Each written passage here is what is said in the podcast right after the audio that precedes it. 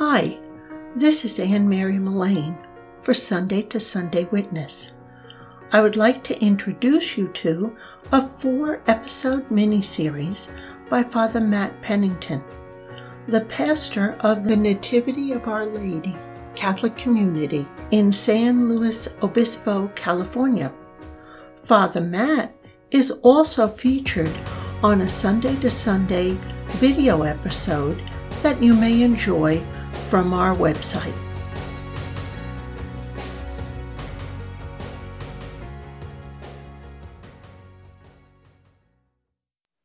I'm friendly with a couple who have a country house up in the mountains, and they invited me to come and spend a few days with them there this last summer.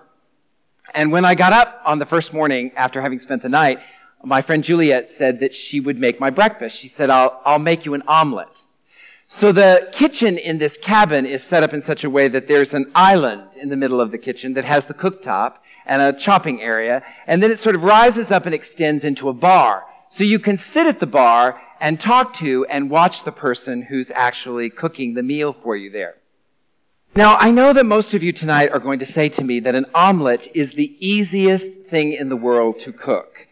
But I have personally never cooked an omelet or, or anything else for that matter. But nevertheless, as, as someone who doesn't cook, I have to tell you that, that cooking to me is akin to magic. You know, it's just magical to me that you can put ingredients together and that somehow it turns into something that you would want to consume or, or even look at. You know, it's just, it's amazing to me. So, so I was fascinated by this process of her cooking this omelet. Okay, the whole thing interested me. I, I was watching her. She whipped the eggs. She poured them into this this skillet, and she took a spatula and she would sort of poke at the edges of it, you know, as she would go around. I have no idea why she did that, but somehow she was getting information from the object, you know, as she would sort of poke at this thing.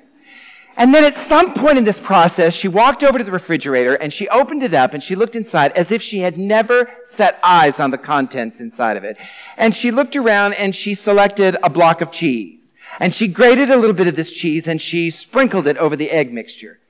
And then she went back to the refrigerator and she sort of scanned it and looked around again. And then she took out some scallions. Chop, chop, chop, chop, chop. She put those inside. Then she went back, a little spinach, a little tomato. She poked at it a few more minutes. And then at some magical, undefinable moment, she took that spatula and she flipped it and she took the handle of that frying pan and she slid that perfect omelet onto my plate. Delicious. It wasn't at all the way it is on the cooking shows, right? When you watch the cooking shows, it's all very organized, right? They have everything measured and planned out, right? It's all pre-chopped and pre-organized and it goes together at a certain time. There was a, a randomness, a kind of a spontaneity to the way she made that dish. It, it seemed to me that, that in her mind, whatever was in that refrigerator would be sufficient.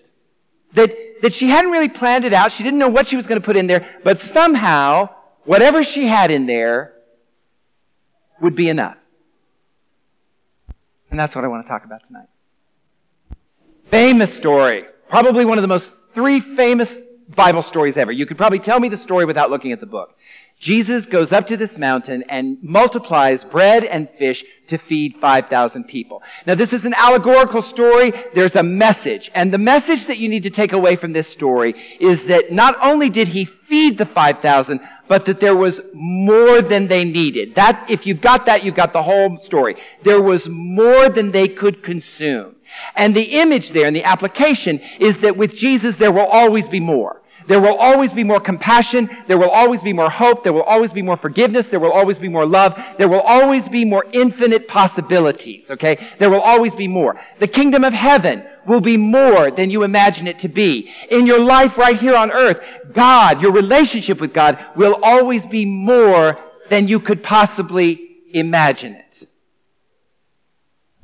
But the interesting thing to me about the story, or what I've been thinking about this last week, is that Jesus is the person who always uses whatever is at his disposal to perform the miracle.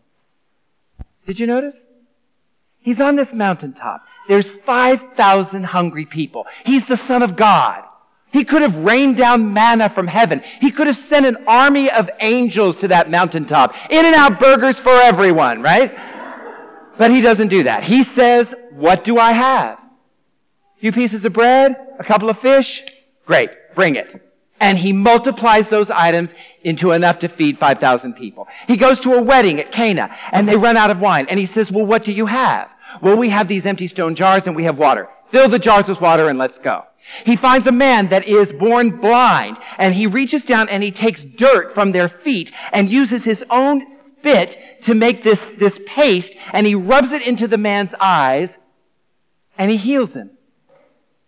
Jesus is never saying, you know, I don't have exactly what I need in order to do this right now. I left the book over there, or I need this ingredient, or I'm looking for this. He always looks around him, he sees what's available, and he makes that serve his purpose.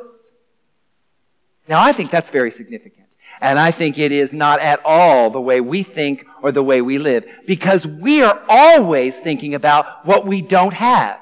We're obsessed with what is not in existence in our lives right now. And you know what I'm talking about, right? How many times have you had a conversation with someone in which you were expressing your desire or your need, and it all hinged upon you winning the lottery? There's always something. If only we had that house. If only we had that car. You know, if only I had that job. If only I had that money. If only this person would die. Then I could be happy. And then I would be able to get all the things that I'm needing in order to achieve my goals and my desires. And what I'd like to suggest to you tonight is that you already have everything you need. Right now, intellectually, spiritually, physically, financially, you have all that you need in order to fulfill your greatest desires, especially if you have your faith. Because if you have your faith, you are connected to the greatest force of energy in the universe. You are connected to God, in whom all things are possible. I'm going to say that again. If you have your faith, you are connected to God, in whom all things are possible. Like a lamp. We have a bulb, shade, wiring, a base. But it needs electricity in order to illuminate the room. God is the electricity. God is the power in your life that is going to use who you are and what you have right now to achieve your goals and your dreams. So what do you want? Right now. What do you want? Other than for me to be quiet. I would be willing to bet you that right at this moment, you possess everything you require in order for you to achieve your greatest dreams and desires and not only your dreams and desires, but more than you dream and you desire.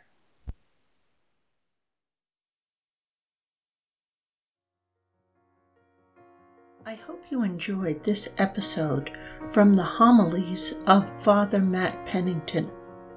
His homilies provoke reflection, inspire, and entertain. If you would like to hear more from him, you could visit his website called Podcast People at fathermattshomilies.podcastpeople.com. A link to Podcast People is also included in our show notes. Thank you. This is Anne Mary Mullane for Sunday to Sunday Witness from Kearny, New Jersey.